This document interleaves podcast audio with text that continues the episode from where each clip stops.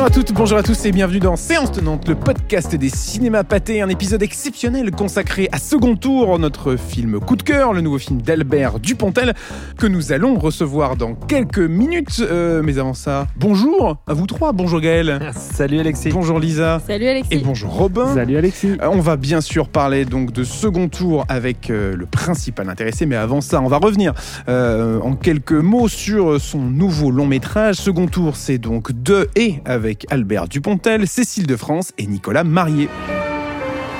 Pourquoi, même pas encore élu, le candidat nous cache déjà quelque chose?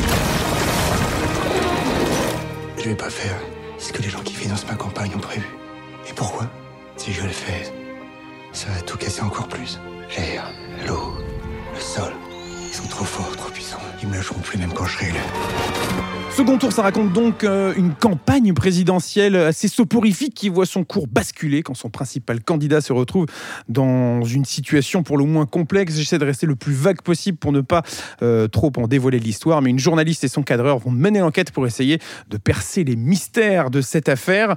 Qu'est-ce qu'on en pense de Second Tour, ce- cette nouvelle réalisation signée Dupontel? Bah, déjà que ça va dans la thématique que le réalisateur euh, aime et qu'il aborde depuis ses premiers films, euh, à savoir la place de euh, parfois, même si c'est un peu moins maintenant, de marginaux dans une société euh, qui est soit violente, soit inadaptée, soit qui est complexe. Donc ça déjà c'est très intéressant, avec en plus le sujet d'une part de la politique, qui est plus un prétexte, mais qui est quand même là pour développer le propos, et comme tu le disais, de tous les rebondissements qu'on va pouvoir avoir durant le film, mais qu'il est bien de ne pas dévoiler.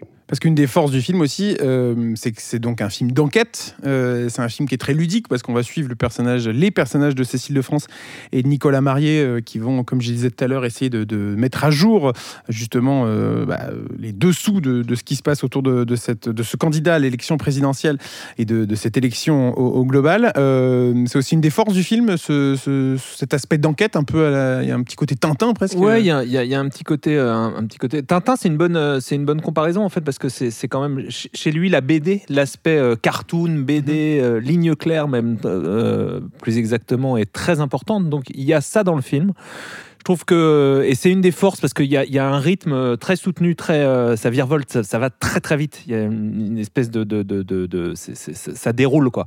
Ça c'est vraiment euh, vraiment très appréciable. Moi, ce que j'aime particulièrement dans le film, c'est d'abord le fait que ce soit un film d'aujourd'hui qui parle d'aujourd'hui. C'est-à-dire que effectivement, l'un des plaisirs qu'on prend au film, c'est quand même l'effet miroir. C'est-à-dire que ça parle de politique, de, climat, de la manière dont, nos dirigeants nous mènent ou pas en et, notre rapport à la politique. Et je trouve que ça, c'est toujours, euh, ça fait toujours du bien quand on est, je trouve, quand on est dans un moment un peu de confusion, un peu où on sait plus quoi penser et, où on sait pas trop à quoi se raccrocher. Je trouve qu'avoir un type qui prend la parole et qui dit bon les gars, en fait c'est un sacré cirque. Et moi, j'ai- envie de vous raconter une histoire qui lève un peu le voile de, de tout ça. Je trouve que c'est toujours, euh, toujours agréable. Et puis, il y a un autre truc que moi j'adore dans le film, c'est je vais essayer de pas trop en dire, mais je trouve que euh, il y a un aspect très personnel dans le film, Mhm. avec, euh, je vais dire, Dupontel qui se, qui, qui se bat contre lui-même. Il y a, y a un effet de, de, de, miroir euh, ou de double, disons, où euh, il est en fait en train de réfléchir à sa, à sa propre vie, aux choix qu'il a fait euh, en tant qu'artiste, en tant qu'acteur, en tant que réalisateur. Et je trouve que ça, c'est hyper, hyper émouvant, en fait. Voilà. Bah, complètement d'accord avec ce qui a été dit avant, mais je voulais rebondir sur ce que tu disais, Gaël, sur le ton du film, l'aspect politique qui- qu'il a là-dedans. Je trouve ce qui, est, ce qui est une grande force du film, c'est que contrairement à Adieu les cons, il y a une sorte de positivité, un optimisme qui est certes accentué par euh, ce rythme, ces gags, ce duo aussi. Euh, je trouve qu'il y a quand même un regard plus ouais, optimiste sur notre société peut-être euh, et sur ses personnages aussi par rapport à Adieu les cons, donc ça fait du bien. Je trouve aussi que ça s'inscrit complètement dans le reste de sa filmographie. Tu disais Robin sur ses thématiques. Là, on est sur du politique. Avant, on avait la justice, la prison, ce genre de choses. Euh, et en même temps, c'est cette double lecture qui peut être lue de manière, on va dire, euh, commune avec euh, bah, comment ça se passe dans les coulisses de, la politique, cette enquête qui va être menée, le voile qui va être levé, et en même temps ce côté très intime, très autobiographique finalement de Dupontel qu'on lui connaît aussi et qui encore une fois fait partie de, de sa filmographie. Et pour nous parler plus en détail de second tour, on reçoit le principal intéressé, Albert Dupontel, et l'invité de séance tenante cette semaine. Albert Dupontel, bonjour. Bonjour. On va vous parler ensemble euh, de second tour avec toute l'équipe. Vous êtes le réalisateur de Bernie, du créateur d'Enfermé dehors, du vilain Neuf mois ferme. Au revoir là-haut, adieu les cons, c'est votre euh, huitième film, votre huitième long métrage. Euh, alors, si je dis pas de bêtises, le- le- la jeunesse du projet remonte à 2020. Euh, la pandémie va avoir un, un- la pandémie qui va paralyser la France et, et le monde entier va avoir un, un double effet sur vous parce qu'il va y avoir la sortie euh, d'Adieu les cons assez euh, assez atypique. Assez atypique, disons, euh, et, euh, et la jeunesse de second tour. Euh, déjà, pour commencer, comment vous avez vécu euh, l'expérience d'Adieu les cons Parce que c'est une sortie qui s'est faite en Avec temps. euh, beaucoup de philosophie, ma productrice peut témoigner. on s'était- dit, voilà, c'est comme sortir un film en juin 40, il y a des événements plus importants. Donc on s'est dit, voilà, c'est c'est la vie et tout. Et alors, cette, euh, ce raisonnement a été positif, puisque ça n'a pas empêché, quand il est ressorti, malgré des conditions de jauge dra- drastiques, les gens ont comme été voir le film. Donc ça prouve que voilà, il faut pas non plus se braquer euh, systématiquement. Oui, parce qu'au final, il y a eu 2 millions d'entrées, Ouais, ouais, ouais. plusieurs Césars à la clé en plus. Voilà, mais, mais c'est ça qui est étonnant. Donc, euh, c'est comme si demain, euh, bah, il y a la guerre, malheureusement, c'est un mot qui revient souvent dans les conversations. Bah voilà, c'est pas, on a autre chose à foutre que des films. Mais bon, si vous pouvez éviter la guerre, ça m'intéresserait. Quoi, voilà. Et comment cette, euh, cet événement a nourri justement la, la- la création Ah, de second moi, tour Je sais pas comment vous avez vécu le confinement, mais moi, bien sûr, j'étais bah, confiné. Donc, forcément, dès qu'on est enfermé quelque part, on cogite. Et puis, il y avait une vraie frustration euh, de citoyens de voir le- les leaders mondiaux s'intéresser plus à une crise économique euh, qu'à une crise sanitaire. Je trouve que ce, ce Covid était un avertissement plutôt poli euh, de la nature, comme quoi on dépassait les bornes.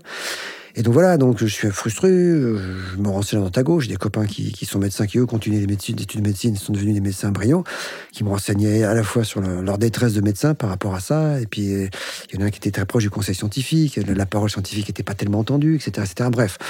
Et je tombe sur un documentaire sur euh, Robert Kennedy, euh, que je vous recommande sur Netflix. Et ce personnage, euh, à la fois résigné et, héroïque, qui est parfaitement conscience de ce qui peut l'arriver, bah, voilà, je trouve ça admirable. Il y a notamment un passage que je vous recommande où il, apprend dans un ghetto black pendant sa campagne électorale à Indianapolis la mort de Martin Luther King et il l'apprend à, une foule de 30-40 000 personnes. Vous imaginez, c'est la pire nouvelle que ces gens-là puissent entendre. Et il trouve des mots déconcertants de sincérité, de conviction. On a, on a tué votre frère, on a tué le mien aussi. C'est un blanc qui l'a tué, donc c'est pas une question de couleur de peau. Il, cite un poème d'Échille des mémoires. Il dit voilà, ce pays a un gros manque d'amour, etc. Enfin, des choses vraiment, voilà. Et la seule ville des États-Unis, il n'y a pas eu d'émeute ce soir-là, c'est cette ville-là. Donc oui, quand la parole politique, elle est, forte, elle est convaincue, elle est intelligente, oui, elle a un poids. Alors ma génération, je sais pas vous, mais ma génération est en vrai déficit de cette parole-là. et, et voilà, donc tout ça s'est conjugué, et je me suis dit, si ce personnage, finalement, euh, si Robert Kennedy n'avait pas vraiment dit ce qu'il allait faire, ce qui est totalement saugrenu, et ça débouche sur cette euh, enquête footballistique hautement improbable. Voilà. J'avais une question. euh, On parlait de l'origine du projet et, de, et du coup, comment le confinement euh, est né à Dieu les cons et Second Tour. Et je voulais savoir si Second Tour était peut-être pour vous une contre-réponse à Adieu les cons, peut-être une réponse plus optimiste finalement à Adieu les cons, une sorte de en fait, suite. c'est plus trivial que ça. Chaque film génère une frustration, et je trouvais qu'Adieu euh, manquait d'action. Et j'avais vraiment envie d'un truc plus soutenu, d'un rythme de thriller, et voilà, et voilà. C'est aussi bête que ça. Ça n'empêche pas à chaque fois de trouver le, le humoristique, ou en tout cas d'essayer. Mais c'est vrai, ce film-là génère une frustration. Donc, euh, dans le prochain, euh, j'espère m'épanouir par rapport à ça. Donc, euh, on verra de quoi il retourne. Mais chaque film, c'est toujours pareil. Bernie générait euh, euh, un côté primitif de Bernie qui nous émarrait. Puis quand c'était fini, bon, on va chercher autre chose. Donc, on a écrit le créateur. C'est un type qui a du mal à écrire ses pièces, qui se rapprochait beaucoup de moi. Et puis après le créateur, j'ai eu du mal à faire le Enfermé dehors, etc. Chaque film, voilà, génère ça. Donc, euh, c'est assez trivial. Il n'y a pas souvent vous, euh, commentateurs ou journalistes, vous nous prêtez des intentions qu'on n'a pas du tout, et vous nous supposez beaucoup plus intelligents qu'on ne l'est. Donc là, j'ai dit, bah, quand même, non, adieu, c'est un vaudeville social, même si la fin, je trouvais, était chouette. Allons-y maintenant dans un truc plus, plus, plus réaliste. Ta, ta, ta, ta, ta, ta, ta, voilà, c'est, parti comme C'est un ça. truc un peu plus effréné. euh, Ouais, mais je voulais, voilà, je, je disais, alors j'ai greffé ça sur bah, l'indignation citoyenne, bah, justement, a généré ce, ce- ce- ce- cette frénésie, cette boulimie. C'est un film très gourmand, en second tour, n'ayons pas peur des mots. C'est le mot pour le qualifier? Oui, moi je trouve qu'il est gourmand ce film. Quelqu'un va faire pipi, il revient, je pense qu'il comprend plus euh, ce qui se passe. Et ça arrive, des fois, je vois des petits vieux qui ont des problèmes de prostate et j'ai envie de leur dire Ah, ah, ah, Vous êtes mal barré, vous allez rien comprendre. Il va falloir revenir. voilà, revenir voir le film une deuxième fois. Mais c'est son, bon, son défaut ou sa qualité si, si on aime bien, mais c'est son défaut indiscutablement. Quand vous parlez de votre cinéma, vous citez souvent euh, d'abord Terry Gilliam et aussi Ken Loach. Ouais, et, et- et- paradoxal, mais Et ouais, mais, mais je pensais à Ken Loach parce que je me suis demandé en voyant le, le film. Ken Loach disait à un moment donné, j'ai plus la citation exacte, mais il avait dit un jour euh, euh, Au fond, le cinéma m'importe moins que ce que j'ai à raconter avec mon propos, et donc mon propos politique. Et je voulais savoir justement, vous, si vous étiez d'accord avec cette citation et si ce qui était important particulièrement ce faut film. savoir que, que les Monty Python étaient des grands fans de Ken Loach, qui était un grand fan des Monty Python.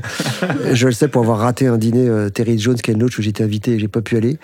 Et parce qu'ils s'accordent sur le fond, ces gens-là. Dans ce que Ken Loach euh, était vraiment un brillant cinéaste, qui a une façon de travailler, qui va chercher la vérité, la simplicité, enfin des choses que des petits gars comme moi n'osent pas. Mais, et, et- mais voilà, il est, il est tout aussi choqué par les déviances euh, du monde qui traverse que les Monty Python aussi, mais qui le racontent différemment. Et sans me comparer à ces gens-là, moi c'est pareil. Je suis, euh, par exemple, quand je fais Bernie, je vois euh, Délit flagrant de, de, Pardon, et je vois plein de Bernie, alors que j'étais même entré, je suis en train d'inventer un personnage comme ça. Puis je vois, dit non, ils existent, voilà. Donc t'as raison, parle-en à ta façon, mais parle-en. J'étais très touché par ça. J'ai vu à l'époque Graining Stone aussi de, de, de Ken qui m'avait littéralement bouleversé, quoi. Et puis après, j'ai vu Lady Bird, là, je vous le recommande, vous sortez de la quatre pattes, vraiment. Donc euh, après, euh, ils se connaissent bien, ces gens-là, ils se fréquentent et ils s'apprécient. Brésil, moi j'ai 20 ans quand je vois ce film, et je vois toutes les déviances, tous les cauchemars, de, de- tous les rêves et les cauchemars que j'ai déjà en tête, je les vois dans le monde qui arrive. C'est fou, hein c'est un vrai visionnaire, Terry, par rapport à ça.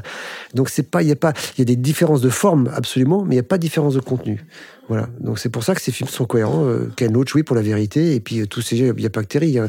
Euh, euh, les frères Cohen, le grand cinéma, le grand cinéma du réalisme poétique français. Regardez les plans de, Renoir dans Le Crime de Monsieur Lange.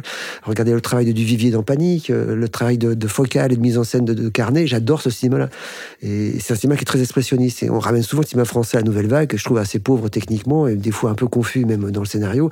Et ce cinéma-là, vraiment, c'est un cinéma qui moi m'inspire beaucoup, que je vois avec assiduité, euh, sur les recommandations de Tavernier et Jonet, qui sont deux cinéastes encore une fois très différents. Voilà. Et euh, quand justement, si on revient à la, à la création du film de second tour, euh, vous avez hésité à vous emparer vraiment pleinement d'un problème sanitaire, vu que c'était la période, pour euh, derrière développer le propos que, que vous avez dans le film? Bah, je, je- c'est- pas hésiter, c'est comment raconter. Tous mes films sont issus de frustration. Je pense que quand Chaplin fait le dictateur, il dit faut quand même, faut quand même parler de, de ce qui se passe. Il, en- il en parle à sa façon. Il a toujours dit d'ailleurs s'il avait su la Shoah, il l'aurait pas fait. Euh, mais voilà, donc c'est une façon. Qu'est- Qu'est-ce qu'on attend d'un artiste finalement? C'est bah, qu'il raconte ses émotions, si possible avec un peu de savoir-faire et mettre en ordre. Et voilà, moi mes émotions c'est celle-là, mais c'est les émotions de tout le monde finalement. Dans, le Covid, on était tous très perplexes. Et c'est vrai qu'il y avait une dichotomie entre, bah, au niveau mondial, cette, ce, gros problème économique que posait la crise. On entend le Covid a coûté tant, c'est complètement con. C'est comme quand il y a un, un volcan, un volcan il y a 10 ans qui avait explosé. Le volcan a coûté tant, mais le coûté tant, c'est le raisonnement humain. Le volcan, ils s'en foutent de nos raisonnements, ils s'en foutent de nos dollars et nos euros. Voyez, là, il y a une dichotomie de, psyché humaine qui est dingue, qui, qui, qui s'amplifie, parce que, parce que depuis 30 ans, avec la mondialisation, euh, c'est quoi réussir bah, C'est avoir plein de sous. Euh, C'est quoi faire du foot C'est gagner plein de sous. Enfin, c'est ça, vraiment. hein. Et, et donc, ce truc-là apparaît comme, un, comme, un, comme une faille euh, psychologique humaine très forte, et j'essaie de le raconter à ma façon. Ce n'est que ma façon. Voilà, on peut très bien ne pas aimer le film, je serais pas vexé. Il y a des fois, j'aime plus ce film. Donc, c'est vrai, on a ras-le-bol. au bout d'un moment. Et, et vous dites que, que vous n'écrivez pas euh, spécialement des comédies, mais des drames avec une couche de comédie, Le drame rigolo, ouais. des drames rigolos? Bah ouais, je trouve que Bernie, euh, quand je racontais le pitch à des gens, c'est un mec, on est dans une poubelle, oh, t'es fou, fais une, fais une comédie. Mais même les sketchs, si on vraiment à- Ouais. au régime, ils étaient pas si drôles que ça, les sketchs. Moi, j'étais surpris de voir les gens. Moi, j'exorcisais des peurs, des peurs des mecs qui avaient vu Rambo. J'avais vu, hein, vraiment dans la salle, des types tarés qui sortaient de là, euh, totalement primitifs. C'est une façon de- de- d'exorciser des choses, de s'exprimer, ça fait du bien. Un artiste, c'est un mec qui est encombré par ses émotions. Dès qu'il trouve un moyen, il peint, il sculpte, il joue euh, pour les exorciser, enfin, pour les sortir, ses émotions. Mes films, c'est que ça. Voilà, donc euh, quelque part ils sont sincères et quelque part ils sont maladroits. Voilà. Comment ça se passe l'écriture d'un scénario comme celui de second tour? À quel degré justement vous dites on va mettre de la comédie dedans Ça se passe euh, pas comme ça. Je ouais. maîtrise pas les choses à ce point-là. plus. Mais non, on euh, est complètement immergé. ouais. Moi, j'ai un cahier de notes, un Zapbook, c'est un gros cahier spirale. Mhm. Et pendant des mois, je prends des notes parce que je ne peux prendre que ça, que des notes. Et après, à un moment donné, bah, la productrice a dit bon, ça serait peut-être bien qu'on on ait un scénario. Et, et c'est des vrais, des, des vraies crises d'angoisse. hein. C'est très dur d'écrire. Il faut sortir euh, euh, ce qui est en vous. Vous avez tous en vous d'ailleurs des, des trésors d'émotions. De, vous avez vous des poèmes, vous avez des histoires, mais les sortir, c'est dur. Il, y a des, génies, la littérature, il y a des génies du cinéma. Woody Allen, il fait 50 films, il y a, il y a, Simonon, 400 nouvelles. Pour moi, c'est mes héros, ces mecs-là. C'est comment ils font. Voilà. Donc après, trouver la, clé USB pour l'intérieur, c'est hyper compliqué. Et voilà, il y a, une, ébauche d'histoire qui sort laborieusement, un début, une fin, etc. Et puis après, c'est relativement lisible mais pas tournable. Et puis après, on commence une démarche assez triviale à chercher des sous, les acteurs, etc. Mais après, sachez que je remets beaucoup en question pendant les répétitions, pendant le découpage, pendant la mise en scène. Les acteurs arrivent, Cécile Nicolas, on reprend les scènes, etc. Et à la fin, c'est fini, c'est toujours pas bien fini. Alors, on refait des retakes. Voilà, c'est- ce film a été gourmand, donc compliqué à finaliser. C'était le cas sur euh, Adieu les cons. Vous aviez plusieurs fins en tête, non, je crois, pendant le tournage Non, c'est oui, sur Adieu les cons. ouais. Alors là, on n'a pas refait, mais on avait, on avait la fin, je trouvais super, euh, écrite au départ. Beaucoup de gens me disaient c'est trop triste, machin, etc. Donc, euh, et on finit même par être dans, dans l'attachement des personnages, pas des acteurs. Et on dit on va les sauver. Et on a fait un temps fou, à dépenser des jours qui sont tous partis à la poubelle, de ils s'évadaient, ils prenaient la voiture et tout. Et ça réduisait le film à un vaudeville social. C'est dommage. Cette fin donnait de la grandeur à, ces personnages-là et, et validait quelque part les, les gags un peu gamins du film. Vous voyez, donc, euh, donc voilà, on dit bon, on va faire ça à nos risques et périls. Et je me rappelle dans, dans la fin euh, de- d'Adieu, après le, coup de feu final, le silence qui suivait, je disais c'est dans ce silence-là qu'il faut prendre de, la force pour euh, second tour. Voilà, c'est- il m'a encouragé à faire celui. ce- ce- Non mais c'est vrai, on, se relie émotionnellement euh, de film en film. Quoi. Et euh, Alexis parlait de, de l'écriture du, scénario. Moi, il y a quelque chose qui m'a vraiment interpellée dans, dans Second Tour et même dans vos films précédents, c'est la justesse des dialogues et la justesse de l'écriture, en fait. C'est-à-dire que j'ai l'impression que vous dites de grandes choses avec peu de mots. Et c'est là où je trouve euh, l'intelligence du film.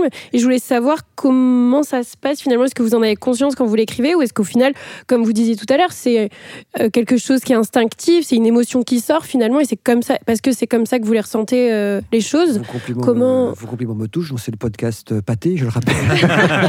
Et Second Tour est un film pâté, hein, je précise. Pâté, Euh, je pour le coup, ce n'est pas calculé, mais non, non, non, mais non, ça se passe. On maîtrise pas les choses. Voilà, tout d'un coup, euh, vous écrivez le film. Vous êtes dans, dans une vraie décharge émotionnelle, avec des hauts débats, des fois c'est l'euphorie, puis le soir vous relisez, c'est une catastrophe. Bon, alors tout d'un coup, vous dites dans une scène d'action, ouais, ta ta ta ta ta ta soin, ta ta ta soin, et puis l'oreille, on va pas le dévoiler, mais l'oreille, il se passe ça, ça. Et puis tout d'un coup, ça se passe. euh, Il n'y a, pas de calcul, vous êtes, vous, êtes, vous êtes immergé dans votre histoire. Et tout d'un coup, il y a un personnage qui arrive, qui est Gus. Et si Gus, il était fan de foot? Ah bah ouais, bah ouais, ouais. Et puis tout d'un coup, il vous amuse, donc quelque part, il commence à, à prendre sa place dans l'histoire. Et puis il y a des morceaux d'histoire, bah, il faut les faire passer par Gus. Parce qu'il s'est sur les lèvres. Pourquoi c'est Parce que bah, il avait un match de foot, et j'ai vu ça, j'ai vu Maradona, je sais plus en quelle finale, le Coupe du Monde, qui disait Hiro des Putanas. On voyait vraiment bien l'image qu'il n'était pas content de ce qui se passait. Donc voilà, et puis vous greffez. Et puis tout d'un coup, vous arrivez à une scène où, est-ce que l'inspiration va venir? C'est Mademoiselle Pauvre ou, c'est Gus? Oh bah c'est Gus, fils de pute. Oh bah ça c'est marrant. Voilà. Et elle, elle comprend rien, Mademoiselle Pauvre. De quoi tu me parles? Voilà. Et puis tout d'un coup, on arrive, on arrive, euh, la voiture. Qu'est-ce qui se passe? La voiture, elle, boum, elle saute au début. Qu'est-ce qui se passe? Bon, la la voiture, c'est ça c'est chouette. hein. On l'écrit, on décide, on storyboard, on le finance, etc. Tout. Mais qu'est-ce qui se passe en ce temps? Il y a un échange de regards qui doit nous dire, ta, ta, ta, le échange de regards, c'est vraiment que l'acteur euh, Yuri Gavriel, euh, grand acteur israélien, je t'avais dit. Voilà. Et on passe un temps fou sur euh, ce, ce- ce baissement de paupières. Je t'avais dit. Et même lui, je lui avais dit de dire quelque chose. Et c'est l'acteur qui me dit, sur le plateau, il me dit, je pense pas qu'il faille que je, dise plus. Allez, on fait quand même. Puis c'est lui qui a raison. Il fait juste. euh, Voilà. On comprend, on comprend pas. Mais nous, le sous-texte est déjà là, je t'avais dit. Donc, voilà. Donc, le- les scènes sont écrites. Et après, comment raconter ces scènes? Bah, Les acteurs arrivent, etc. Mais à l'écriture, Oh, y a des fois, vous êtes, euh, voilà, Gus, tout d'un coup, il m'inspire. À la fin, Gus, il est plus là, il a plus de raison d'être. À la fin, c'est vraiment l'histoire de Mademoiselle Pauvre et du candidat, etc. Voilà, il a plus de raison et je, je, je refais venir avec ses interventions footballistiques, il, il nuit à l'histoire. Par contre, c'est intéressant ce règlement de compte entre, entre bah, qui vous savez et, et Cécile. Et là, donc, tout d'un coup, bah, ce personnage-là s'impose dans l'histoire. Trouve-lui les dialogues. Voilà. Et les dialogues, c'est assez marrant à faire. Je vous cache pas qu'on se marre bien. Euh, Il y a beaucoup de choses qui partent à la poubelle. Des fois, quand c'est trop écrit, trop dit, qu'on veut trop faire rire, bah, les acteurs, ils n'y arrivent pas, même si c'est des grands acteurs comme Cécile Nicolas, et c'est que c'est mal écrit. Donc, Cécile, souvent, euh, m'a aidé dramaturgiquement sur le plateau. Elle a, dit, bah, ça, tu vois, on avait du mal sur une scène, la scène où Nicolas Lille Labial, de qui vous savez, sans dévoiler le film. Et, puis voilà, elle me dit, bah, en fait, on était à 3 minutes et demie, c'est beaucoup trop long dans le film et tout. Il y a quelqu'un, l'assistante qui chronométrait. Je dis, putain, on commence à sortir. Et elle me dit, mais tu vois, mon personnage, il connaît ça, il connaît ça, il connaît ça. C'est peut-être pas la peine de le dire. Je dis, putain, elle a raison. J'étais content et vexé, parce que c'était à moi de le faire, ce boulot Mais voilà, donc c'est pour vous dire que voilà, c'est. Et puis après, il faut tous les interprètes pour donner ce, le dialogue. Voilà.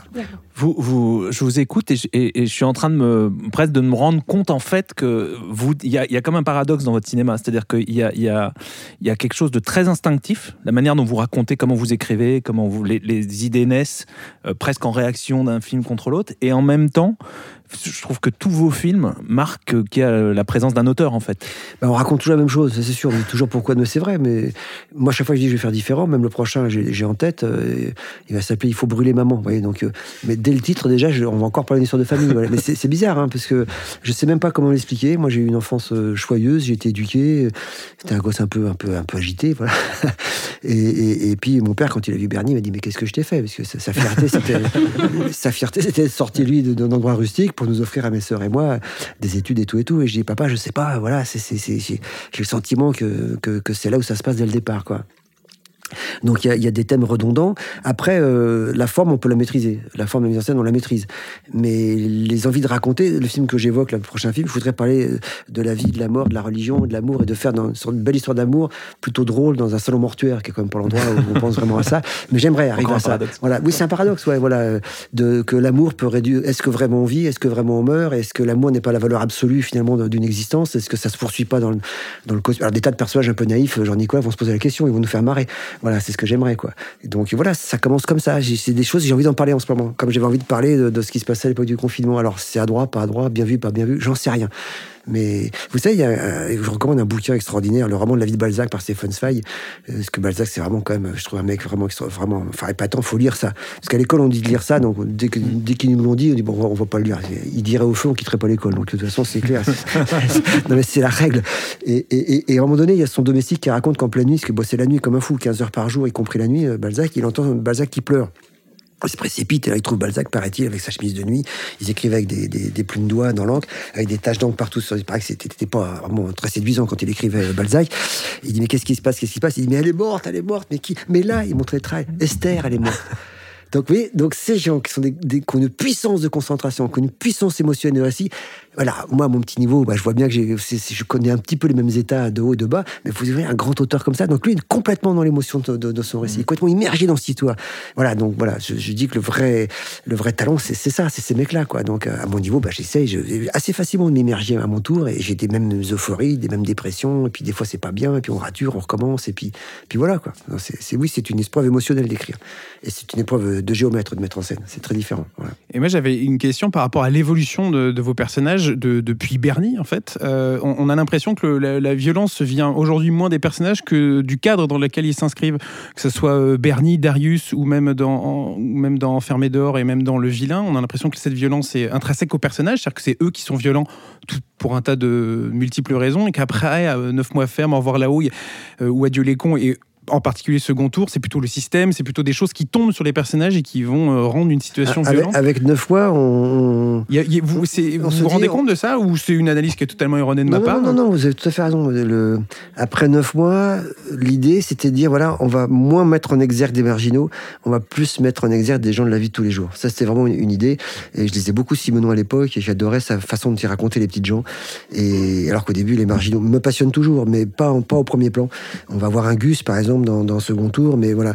Et donc, à ce moment-là, euh, c'est vrai qu'on, de mettre, j'avais vu ce, ce documentaire, Dixième chambre de, pardon, euh, option passionnant, et je m'étais dit, mais si une juge était tombée amoureuse d'un délinquant, j'ai même rencontré la juge du documentaire, la juge Bernard Requin, et j'avais discuté avec elle. Je m'étais rendu compte de, l'énorme humanité de ce personnage engoncé dans une institution, de sa fragilité de femme. C'était vraiment passionnant. Et voilà, donc je dis, euh, psychiquement, c'est possible. Maintenant, faut inventer une histoire tarabiscotée, donc c'est pas privé de le faire. Et, mais voilà, effectivement, tout d'un coup, l'identification euh, me paraissait plus importante que de mettre des, gens qui étaient un peu mes héros euh, au niveau de, ma vie intérieure, qui étaient marginaux. Voilà, donc de passer souvent par des personnages féminins qui peuvent exprimer ce que je ne peux pas exprimer. Donc voilà, de, diluer euh, cette émotion indiscutablement. Voilà, c'était ça.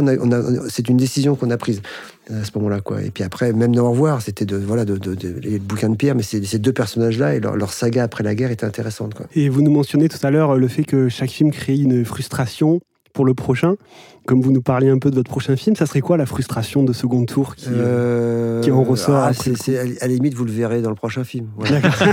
Ça, c'est toujours dans le film suivant. Ouais, euh, c'est- dévoile. c'est- c'est assez, c'est assez flou. Je vais la résumer en une phrase lapidaire euh, qui veut sous-entendra que c'est pas dans. Voilà. Non, c'est.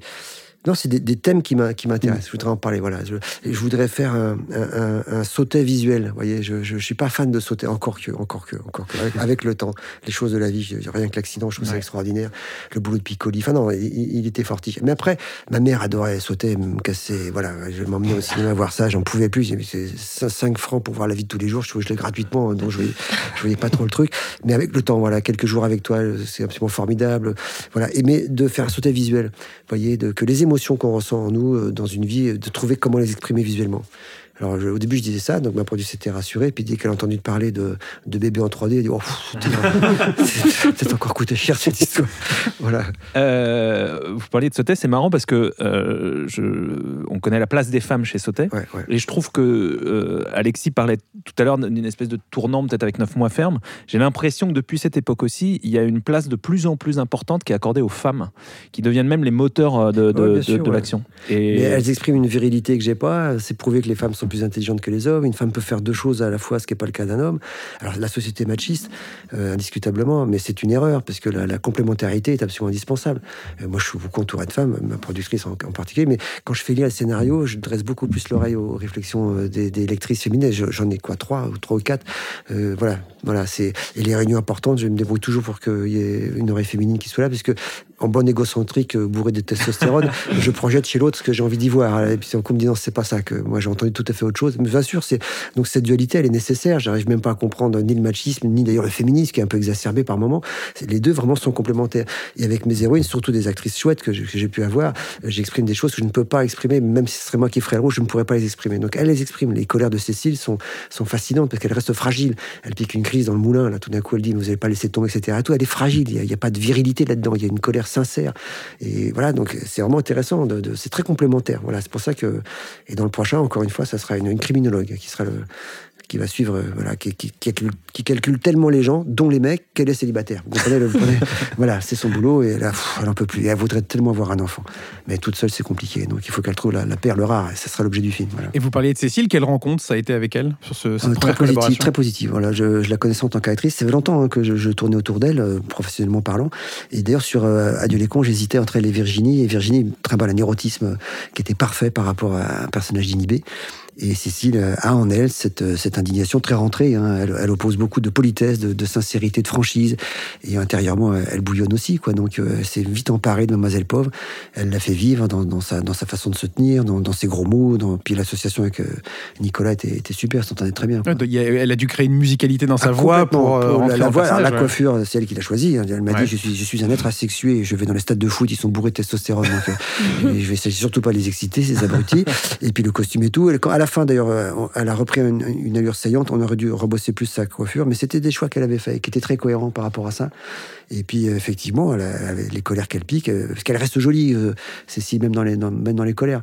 Donc voilà, c'était vraiment une très bonne pioche cette actrice. Non, mais justement, on, par- on parle des acteurs. je voulais d'abord revenir sur ce que disait Gaël, sur euh, est-ce que vous disiez sur mélanger le masculin et le féminin? Est-ce que du coup, est-ce que c'est pour ça aussi que c'est important d'avoir toujours un duo d'acteurs composé d'un acteur et d'une actrice? Et je voulais aussi savoir. Ça fait quoi aussi de retrouver Nicolas Marié du coup dans... et de lui en plus de lui offrir un rôle encore plus c'est vraiment un acteur prenant que, que- les précédents? Nicolas est très sincère, même dans les situations les plus absurdes. Il fait aucune mauvaise psychologie. Il ne juge pas son personnage. Il s'en fout. Dès qu'on est là pour s'amuser, j'aime bien ton histoire, allons-y. Donc je lui propose, bah, tu lis sur les labiales. Alors il est allé étudier, euh, bâtard de Taras, en allemand, comment ça se disait. Mais vraiment authentique, quoi. Et du coup, il est tellement sérieux, parce que Nicolas, dans la vie, c'est pas un mec drôle, hein, c'est pas un comique, il est très sérieux. Mais il le fait avec tellement d'aplomb, euh, tellement d'enthousiasme, sans chercher à être drôle d'ailleurs, qu'il finit par être drôle. Parce qu'effectivement, ce Gus euh, résout des enquêtes improbables euh, en étant fan de football. Donc voilà, donc moi j'aime bien cet acteur-là. On me dit souvent pourquoi c'est toujours les mêmes. Bah, c'est des bons acteurs avec qui je m'entends bien. Et je, mais je sais comment me servir de Bouliner. C'est un acteur euh, qui Mm. devait d'ailleurs faire Au revoir là-haut, qui m'a laissé tomber deux mois avant, j'étais fatigué. Mais cet acteur, j'adore cet acteur. Alors lui, c'est l'acteur, il est encore mieux sans répétition, parce que tous les acteurs en répètent. Et lui, il arrive sur Radio L'écho, il m'a sauvé le coup, parce qu'il avait fait un début avec un autre acteur qui, qui fonctionnait pas. C'était pas la faute de l'acteur, c'était la scène. Puis quand enfin j'ai compris cette scène, il fallait qu'elle soit à la fois réaliste et pas réaliste, j'ai écrit un texte pour Bouli, et il a eu lundi, le mercredi, c'était impeccable. Et lui, il est encore mieux que, que c'est vraiment étonnant. Dans, dans, dans 9 mois, quand il commente les, gesticulations de Sandrine à la vidéosurveillance, il y a beaucoup d'impro dans ce qu'il fait. Ah bah là, c'est de la danse classique. Et je pleurais de rire. euh, c'est vraiment, il a une musique que je comprends très bien. Et j'adore cet acteur. Donc voilà, donc, Huchon, c'est un acteur absolument parfait, qui en plus est sur le plateau souvent pour me filer des conseils au niveau du jeu. Gaston Dreyfus a une énergie frénétique. Donc quand il ouvre la, scène, on a vraiment l'impression que c'est un militant d'un meeting politique. Euh, Duquesne a une sorte de, de, de phrasé, de gueule. J'adore ces acteurs-là, quoi. Et j'ai pas pu mettre tous les acteurs j'aimais dans ce film, parce qu'il n'y a pas forcément des rôles pour tout le monde. J'adore Villermoz aussi, qui, qui, qui, qui était vraiment présent au début. Puis voilà, donc voilà, tout ça, c'est c'est une troupe d'acteurs, mais surtout, il y a des tas de- j'ai tas de copains qui seront jamais dans mes films. C'est pas des acteurs super, quoi. Voilà, donc. euh, Des noms. non, je dirais pas, ouais. Villermoz, pour moi, pour moi d'ailleurs, parce que vous pouvez être bon avec un acteur. Un, un mec, un grand directeur d'acteur, c'est Clapiche. Clapiche, il dirige très très bien les acteurs. Et souvent des acteurs super qu'on les voit chez eux. D'ailleurs, c'est comme ça que j'ai découvert Cécile, comme tout le monde, avec l'auberge espagnole. Et puis des fois, vous voyez des acteurs ailleurs, ils sont moins bons. C'est- que moi, j'ai fait un petit truc avec Cédric, il dirige très bien les acteurs, avec beaucoup d'intelligence, Cédric. Donc ça dépend. Le rôle que vous leur proposez et qui va les diriger. Il n'y a, il y a pas d'acteur mauvais, il n'y a pas d'acteur génial. C'est- c'est- ça dépend. Voilà, il faut, voilà. Même les plus grands acteurs, Laurence Olivier dans Sur les quais, il n'aurait pas été super. ah ouais. Villermoz, qui a un rôle formidable dans Le Créateur, qu'on a eu l'occasion de, Ouais, de ouais, regarder. ouais, euh, ouais. C'était la, la partie comique. Et justement, comment vous dirigez vos acteurs? Vous laissez une place à l'improvisation on fait beaucoup de euh, répétitions. euh, avec Cécile et Nicolas, pendant deux mois, on a répété tous les matins. Je remercie euh, jamais assez euh, Cécile et Nicolas d'être venus. Et puis, et c'est ces moments d'un espace de vraie liberté. Il y a un petit caméscope, une assistante qui est là, qui travaille.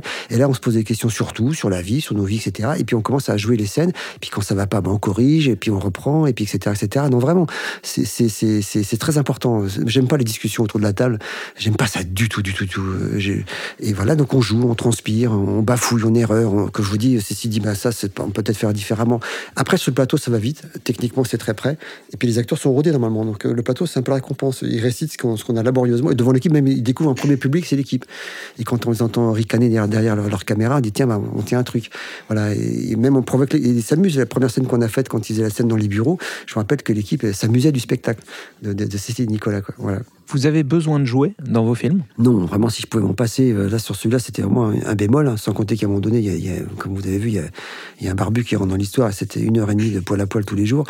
Euh, non, ça, c'est au revoir, et ça, c'était, euh, oui, sur euh, Adieu, mais pas sur au revoir et ce film. Et non, non, j'aimerais bien m'en passer dans, dans l'avenir, vraiment. Ça, ça m'embête. J'aime bien la mise en scène, et quand on fait les deux, des fois, on, on rate son coup. Quoi. Il faut un vrai lâcher prise pour euh, être un bon acteur, il faut s'oublier.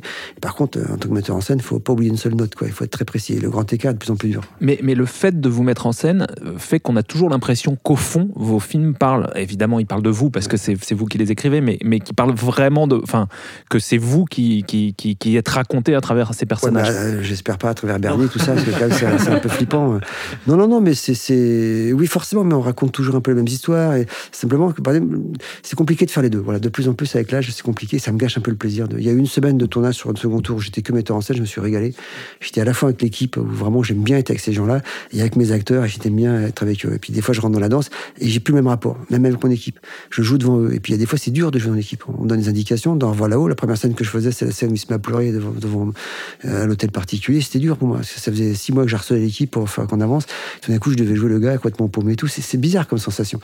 Donc, c'est voilà. Bon, J'espère que ça ça disparaîtra. Et sur, euh, sur ce film, comme sur beaucoup d'autres, vous êtes scénariste, réalisateur, acteur euh, principal. Euh, c'est quel exercice? Est-ce que, est que parfois vous vous rendez compte en écrivant quelque chose, une fois que vous arrivez sur le tournage, que ça va être un petit peu plus compliqué Ah qu'à oui, l'écriture? C'est sûr, c'est sûr. ouais. Surtout quand je dis, bah, il va falloir que je le fasse, ça donne des rôles.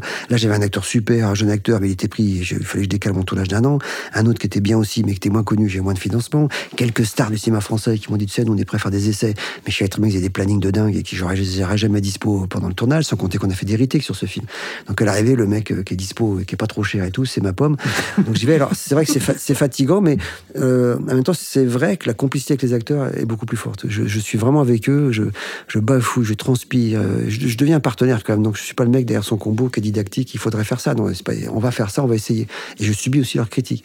Dans mon jeu, des fois ils disent attends, on va la refaire, je crois que t'étais pas très bien. Enfin bref, j'ai plus de choses, on est plus intime quand, vous commencez à jouer avec les acteurs. Surtout que c'est un, un film, celui-ci peut-être en particulier, je sais pas par rapport à d'autres d'un point de vue production et de réalisation, mais c'est un film qui a beaucoup de décors, qui a beaucoup Oui. de scènes, beaucoup de figurations. Euh, C'était quel exercice de justement ce tournage-là Euh, vous c'est un peu trompeur parce qu'on fait beaucoup de, de- on travaille beaucoup en studio. Oui, justement, euh, mais j'ai est-ce j'ai que- 300 figurants. Ouais. À l'arrivée, euh, Cédric Fayol, euh, génial superviseur de VFX, en en fait 10 000. Mhm. Il fait voler des aigles. Il m'a rajeuni parce que Cécile est quand même beaucoup plus jeune que moi. Enfin, il fait des petits miracles. Donc ça, par contre, ça se prépare, ça se budgétise et ça se met en route, quoi. Donc, je pourrais pas faire aujourd'hui le Jivago ou Laurence Zarabi. Vous imaginez, il ferait deux ans de tournage, quoi. Donc ça, d'où mon admiration pour des mecs euh, comme David Lean. Chef-d'œuvre de metteur en scène. Et si on continue un petit peu la, phase de, création d'un film, le montage, pour vous, c'est quoi le moment du montage? Très important. Donc, euh, celui-là, il a duré 11 mois, presque un an. On a même refait un peu de montage cet été, pendant la tournée, avec le film officiellement fini. Donc, on fait un premier montage euh, pendant 3-4 mois. euh, On est content, c'est notre film. Et discrètement, on commence à le montrer. Et c'est plus notre film, c'est leur film. Et je vous cache pas que je viens avec mon monteur dans les salles, même si on province et tout, et on ressort des fois, on est en sueur, tellement on voit que toutes nos brillantes tentatives ne marchent pas du tout, que c'est pas clair, que, que ça rigole pas, qu'on est foutu. Donc, on recommence, on fait des retakes et tout, et on a fait 17 présentations comme ça, discrètes. Et fin février, seulement, on dit, bon, je crois qu'on commence à avoir un film relativement clair, relativement rythmé. Et voilà. Après que les gens n'aiment pas le film, c'est le risque qu'on prend. Mais qu'il soit lent et confus, là, c'est c'est une faute professionnelle. Donc, euh, voilà. Je dis pas qu'on les a éliminés, ces fautes, mais en tout cas, on essaie de, de chasser ça. C'est hyper important, le montage, hyper important. Vous aimez bien, vous, cette phase de montage ou vous préférez C'est- C'est l'écriture c'est comme l'écriture, c'est des fois des grosses frustrations. Je Mm. préfère comme l'écriture, vraiment ce qui est le plus difficile. Mais là, on a des images et puis surtout, on commence à comprendre ce qui va pas. Bah, non, ça, on va le refaire. Bah, t'as vu, là, ça ne marche pas du tout comme prévu.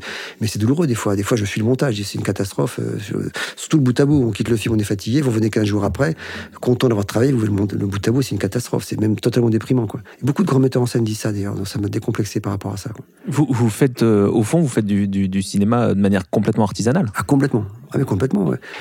Complètement, ouais. Bah, c'est une équipe, c'est un peu toujours la même d'ailleurs. Et puis on répète. Et puis, on... et puis même quand j'ai fait un storyboard avec toujours le même storyboarder depuis 20 ans, après je monte le storyboard à l'équipe qui conteste, qui dit euh, Non, mais gentiment, il dit C'était gentil, ton mouvement de grue, je sais pas comment je peux faire. Est-ce qu'on peut avoir la G9, la G7 et machin dans les termes techniques pleuvent Après, je fais des repérages avec toute l'équipe technique. C'est vraiment des gens cadreurs, machinaux. J'ai vraiment besoin d'eux en permanence. Et puis en plus, c'est une compagnie agréable. Et on s'entend bien, etc. Et tout. Enfin bref, donc, euh, donc oui, voilà, c'est- c'est c'est- c'est très collectif. hein. Euh, Sur le plateau, quiconque a une bonne idée, je la prends. hein. Il y a un gag comme ça très connu de, de Chaplin dans Charlot le masque de fer en français, un titre un peu bizarre. Il y a, quelqu'un qui lui dit, euh, il prend un télégramme et qui lui tend, et il est en dandy d'ailleurs à ce moment-là. Il n'est pas en clodo. Il prend un truc et puis euh, il y a marqué je te quitte. Il se retourne et on voit les épaules comme ça, là, gros chagrin. Et on se retourne et il est en train de déboucher une bouteille de champagne. c'est un super gag. Et un gars lui dit, un gars lui dit, euh, mais où t'as eu cette idée? Il dit, oh, c'est un gars de l'équipe qui l'a eu. euh. Ça, je crois beaucoup à ça. Et plein de fois, il y a des gens de vraies réflexions. Quand je fais des essais avec Sonic Berlin sur 9 mois, c'est mon cadreur qui me dit, tu vois, elle, est bien parce que quand elle est à colère, elle reste sympathique. Et ben, j'ai pas vu ça comme ça. Je dis, bah, ça, c'est très bien. Voilà, c'est une bonne idée pour aller avec, travailler avec Sandrine. Voilà, c'est comme ça que ça se passe, quoi. Et vous faites des films qui sont très storyboardés? Oui, alors euh, toute la partie jeu, acteur et tout, je storyboard pas, mais bah oui, c'est une fable, donc il faut donner moyen de cette grammaire, je vous l'ai déjà dit. Et donc c'est des travelling, c'est des lumières contrastées, etc. Donc je storyboard et ça, on en, techniquement, on en parle. Euh, Je suis un vrai fan de Ken Loach qui lui ose la simplicité, mais son contenu appelle ça. Si on faisait euh, ces récits euh, qu'il fait comme ça, ça serait complètement absurde. Dire quand il passe à des films en costume, c'est moins, c'est moins son domaine. Mais, mais voilà, donc euh, peut-être un jour euh, j'oserais le réalisme, mais à ce moment-là, j'aurais des, des moyens beaucoup plus sobres, ça c'est sûr. Second tour. Ah, vous avez une question Non, allez-y. Allez, allez-y. juste une petite dernière Ah, par rapport à ça. Euh, votre façon de faire les films a changé depuis Bernie d'ailleurs, par rapport à, à tout ça J'ai plus de moyens, donc Mm. avant j'imaginais des choses, mais si vous regardez Bernie, il y y a des tentatives visuelles qui sont assez touchantes, d'ailleurs des fondus enchaînés, il y a des... À un moment donné, il y le grand Koonen, je voulais faire un plan de Steadicam avec une moto pour faire le subjectif d'une balle. Bien sûr, j'avais pas les moyens, donc il m'a dit attends, prends un tube en carton et fais tourner le tube autour de ta caméra. Alors j'ai mis, mis une chaîne à vélo et on a fait bouger la caméra. Et ça marche très bien, ça dure une seconde. On a l'impression que la balle quitte le canon. Je voulais le côté BD euh, dans Bernie, quoi, pour encore une fois qu'on prenne pas trop ce film au sérieux, ce qui malheureusement n'a pas empêché le quiproquo. Quoi. Moi, j'avais une dernière question, du coup, euh, puisqu'on parlait de cinéma, on parlait de références tout à l'heure, on parlait des Monty Python, de Ken Loach, et en même temps, vous dédiez votre film à Tavernier, Deville et Belmondo, et je voulais savoir pourquoi. Bah, ils sont partis déjà, donc euh, c'est des gens qui ont beaucoup compté euh, à la fois affectivement avec Jean-Paul et intellectuellement avec euh, Tavernier et Deville. Ouais. Euh, Tavernier, c'est un des premiers qui, qui est allé voir deux fois Bernie. Alors à l'époque, quand Bernie est sorti, c'était un peu chaud. Je sentais la profession pas vraiment enthousiaste.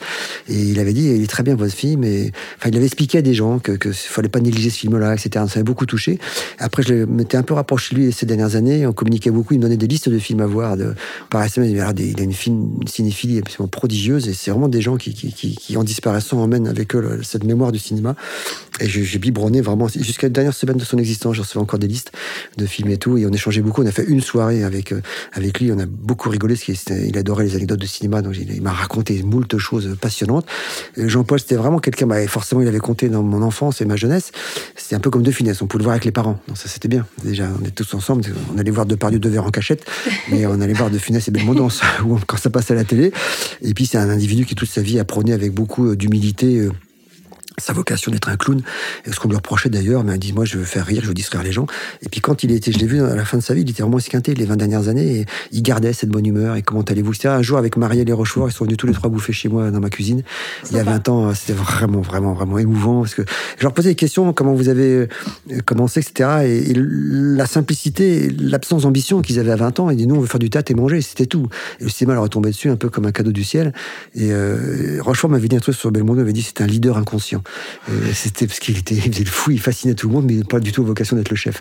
Bref, et puis Michel Deville, c'était quelqu'un qui m'a également après Bernie m'a sollicité pour la maladie de Saxe, c'est donc un rôle sérieux, et puis qui m'a dit euh, en gros vous êtes un acteur, il m'a il m'a il m'a validé. Et quand je me trompais de texte sur le plateau, il me disait euh, dites que c'est de moi. Donc voilà, je, je, trouvais ça, je trouvais ça super gentil. voilà, donc c'est des gens qui ont compté. Voilà, j'espère arrêter de dédicacer des films, ça m'arrangerait quoi. Second tour, ça sort cette semaine au cinéma. Merci beaucoup, Bah, merci à vous. Albert Dupontel, d'avoir été avec nous. Merci beaucoup. Voilà.